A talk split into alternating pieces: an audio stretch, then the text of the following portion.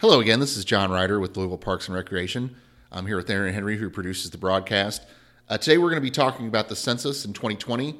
It's that time again. Uh, every 10 years, we try and get an accurate count. There are a lot of things that are very, very important that come as a result of the census. There are a lot of uh, innovations also that come through this year. There's going to be an online component. And then Census Day is on April the 1st. Uh, the mayor's office, Mayor Fisher, has established a municipal complete count committee. Uh, you're going to hear from Catalina Cordova, who is over that committee, and then Ben Johnson, who is assistant director of Louisville Parks and Recreation in our recreation division. And Ben has a lot of experience in working with the census. That's his background uh, before he came here. So uh, let's take a listen to Ben and Catalina, and we'll be right back with you. All right, so we're here with Catalina and with Ben Johnson. I'm just wondering if you guys can maybe describe how you got involved in this process and and just sort of where we're at right now. And we'll start with Catalina. Uh, thank you for having me. Well, I'm actually the uh, census coordinator for Louisville Metro. Uh, I was hired on to do to work with community leaders for the upcoming 2020 census. Mm-hmm. And Ben, I know you've got a long affiliation with the census also. Yeah, actually, I um, worked for the past two decennials directly for the Census Bureau, so Mm-hmm. I'm a quasi census lifer. You know, that helped me understand ex- exactly how important it is to the community. And so I'm uh, doing quite a bit from the Metro side to assist Catalina and the other actual decennial employees to make sure that we have a full and accurate count. So, what's your like when, whenever you will uh, discuss this with just say you're riding in the elevator with somebody that you're talking about your 30 second elevator speech as to why it's important to participate in the census. What do you tell people whenever they ask, you know, why is it important that I be counted? Well, usually uh, I'll ask them, "Do you know anything about the census, or are you ready for the 2020 census?" And that kind of helps to start a conversation. Either people say, I, "I already did it," or "No, tell me more about it and why it's important," and then you kind of start feeling where they are at as mm-hmm. far as how much they know about the census. Mm-hmm. And then also try to find out what their interest in life is, what their necessities are, mm-hmm. and then you kind of bring that together and loop it around the importance of the census. So that's how I do it. Um, Yeah, I do the same. So when I was working for the census and much more immersed, I would literally tell people that every aspect of your life is touched um, by the Census Bureau. And I, I was- had a funny experience. I was at Manual talking to a class, and I told the students, I literally took out a hundred dollar bill and handed it to their teacher. I said, if anybody can ask me about anything that I can't tie back to the census, you can have the hundred dollar bill. So that I'm sure they tried like heck to get that done, they- right? And again, it was manual, so they had a little, you know, they had a little extra glint in their eye. Right. But I did walk out with my hundred dollar bill. I think one thing that's important, and I, I've seen this in the materials, that you know, it, it the census determines the allocation of federal resources, congressional representation in Congress. I believe that Kentucky lost a, a congressional seat several years back, didn't they? Yeah, well, se- several censuses uh-huh. because you know the census is, is every ten years, um, by, mandated by the Constitution, and that's important. Not just the losing the representation, which it should be accurate representation, and we don't want to have that happen again. But also, you get one shot to do this right. So, if our numbers in 2010, 2020, excuse me, are off, we have to live with those numbers until 2030. Now, I, I understand too that, like, from from reading this, the the availability to do this uh, census count online is that being offered for the first time, where people are, or maybe, or am I wrong? Um, have they been able to do this online before? Uh, in 2010, a little, Mm-hmm. um, and so that you know a bit of a test, and you can imagine the infrastructure that's required for that. So there's, it's a much larger, much more major push this time around Mm-hmm. to do it online uh, because people do a lot more online these days. But that's sort of a blessing and a curse. Mm-hmm. A lot more people are comfortable doing things online, Mm-hmm. but a lot of the people that are comfortable doing things online are also wary, you Mm-hmm. know, of doing things online. And a big piece of what the Census Bureau has to work towards is just familiarity, whether it's the online, going through the proper website, making sure it's a, a secure site, and the actual Census Bureau site. And the same thing for paper, but uh, you know, online will be a lot quicker, a lot more accurate, and a lot less expensive. So we're talking we're, we're talking a little bit about this already, but Um, so you have the availability to do it online, and you're casting a very wide net. And I know that Mayor Fisher has established a municipal complete count committee. Um, t- I'm assuming it's going to help you overcome some challenges that still exist in making sure that everybody's counted. What are some of the challenges you're going to have to overcome over the next several months to, to make sure that every citizen is counted that maybe aren't covered as well by by some of, by the online stuff? Let me jump in. One thing you just said, ironically, to make sure every citizen is counted. Mm-hmm. Technic, no, actually, the census is to count every person Mm-hmm. residing in the country. Apologies. No, no, but I, again, no, it's just a word thing, but it's, Yeah. it is extremely important because it's been mandated by the Constitution since 1790, and Mm-hmm. it is to count every person residing in the country. We're not getting into the immigration debate, Mm-hmm. but there are a lot, a lot of people who are here legally, honestly, purposefully, Mm-hmm. who are not citizens, and they need to be counted as well because the other thing that the census does is it helps your planners determine schools, roads, entertainment, nursing facilities, educational facilities, parks and rec, what we do, where we are, amenities, things of that nature. So if you're here, we want you to be counted. Catalina, who is on the, uh, the the MC3 committee? Who are some of the people that are on that committee? I, I don't know if you can name names or not, but uh, can you kind of describe what kind of representation that exists on that committee? Sure. Uh, we actually have uh, staff from Louisville Metro, like Ben. Uh, we also have partners with, with um, nonprofits, Kentucky Youth Advocates, uh, United Way, La Casita, Americana Community Center, um, JCPS is some of our partners. Um, I know one thing that, that I've heard that is you're, you're making a big push on is is hiring. Um, a lot of these jobs are well paid. I saw a quote somewhere that some of these jobs are twenty three dollars an hour. That's a pretty good wage for somebody who's seeking a, a position. So, uh, how big is the how important is the push to hire people to, to do this work? Well, that's a big push, especially right now. We, we were just at a, in a meeting, and we're still um, needing at least um, 3,400 Hundred, people. yeah. Thirty four hundred people. Yes, to sign up here in just in Jefferson County. Mm-hmm. And Jefferson County is where the starting rate is $19.50. Mm-hmm. It goes all the way up to $23.50. And the reason why we want to hire people that are local is also because those people might be the ones coming to your house Mm-hmm. and you want to be familiar with them, with them uh, when they come in May and to fill out the census. So, what happens when somebody applies for a job? Where do they need to go to, to apply for a job, and what is what is that process like? Well, they need to go to 2020census.gov forward slash jobs. They're going to find all the information there.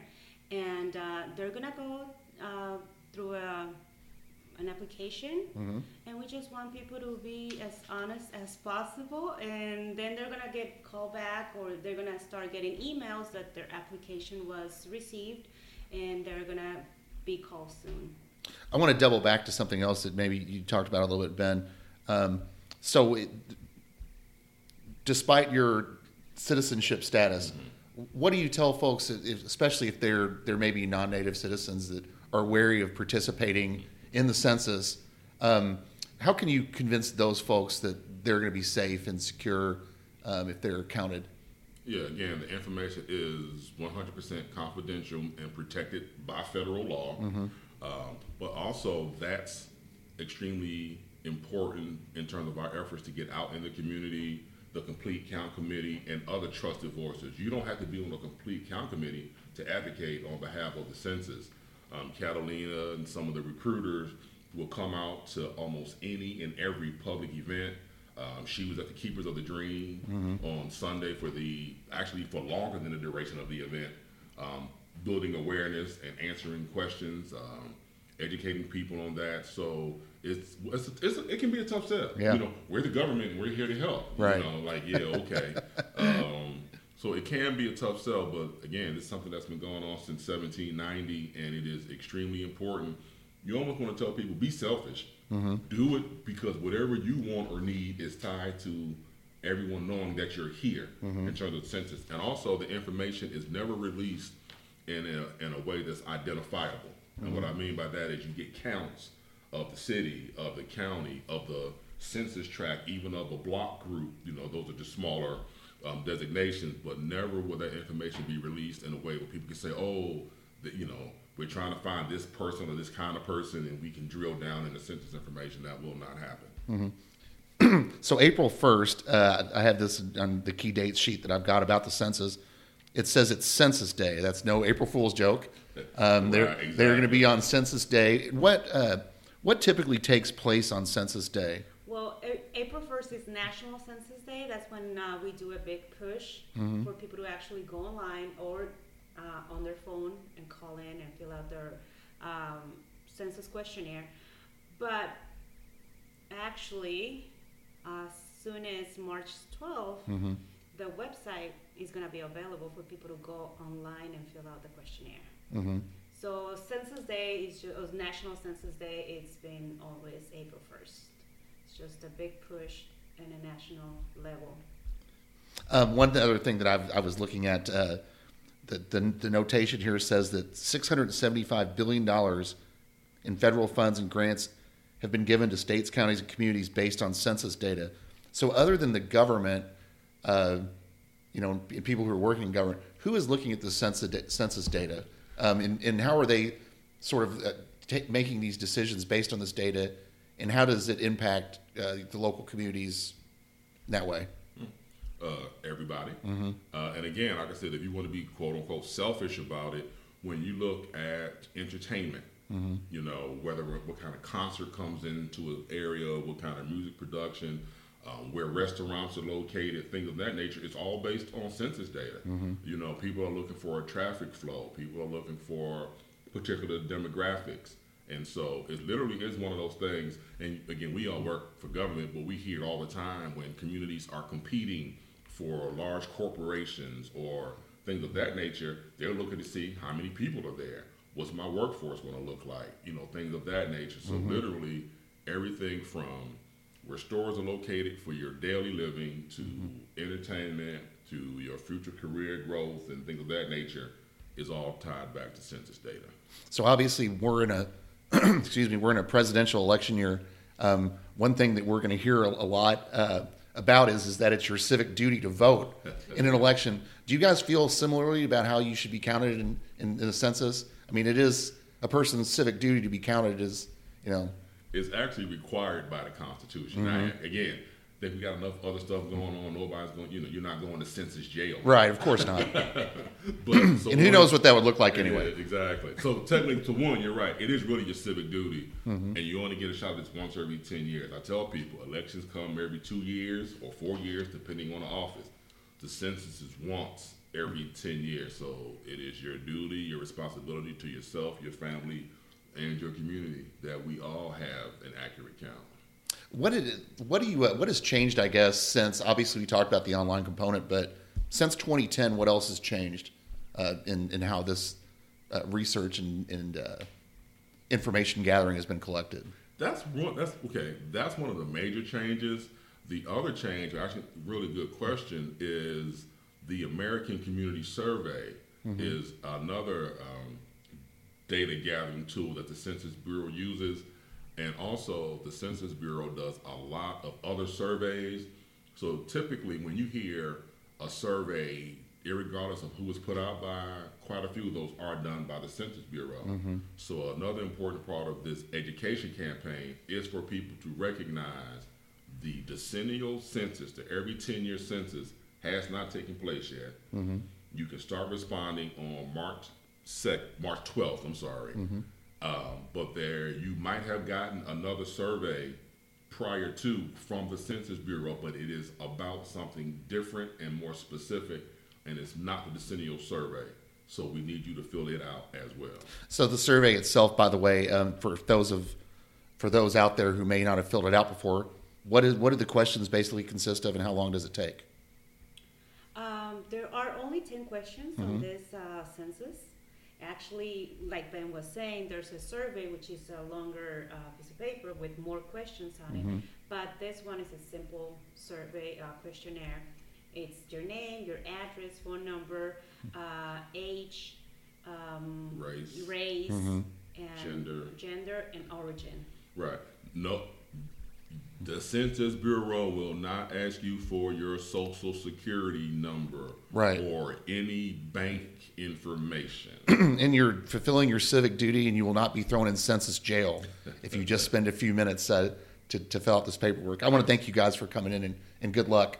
Um, thanks a lot. Thank you. All right. Thanks to Ben and Catalina, and thanks to Aaron as always. One thing I wanted to bring up as we close this broadcast we're starting to get uh, concert announcements at the Iroquois Amphitheater. Um, we just recently made an announcement that REO Speedwagon was going to play there. That show has already sold out.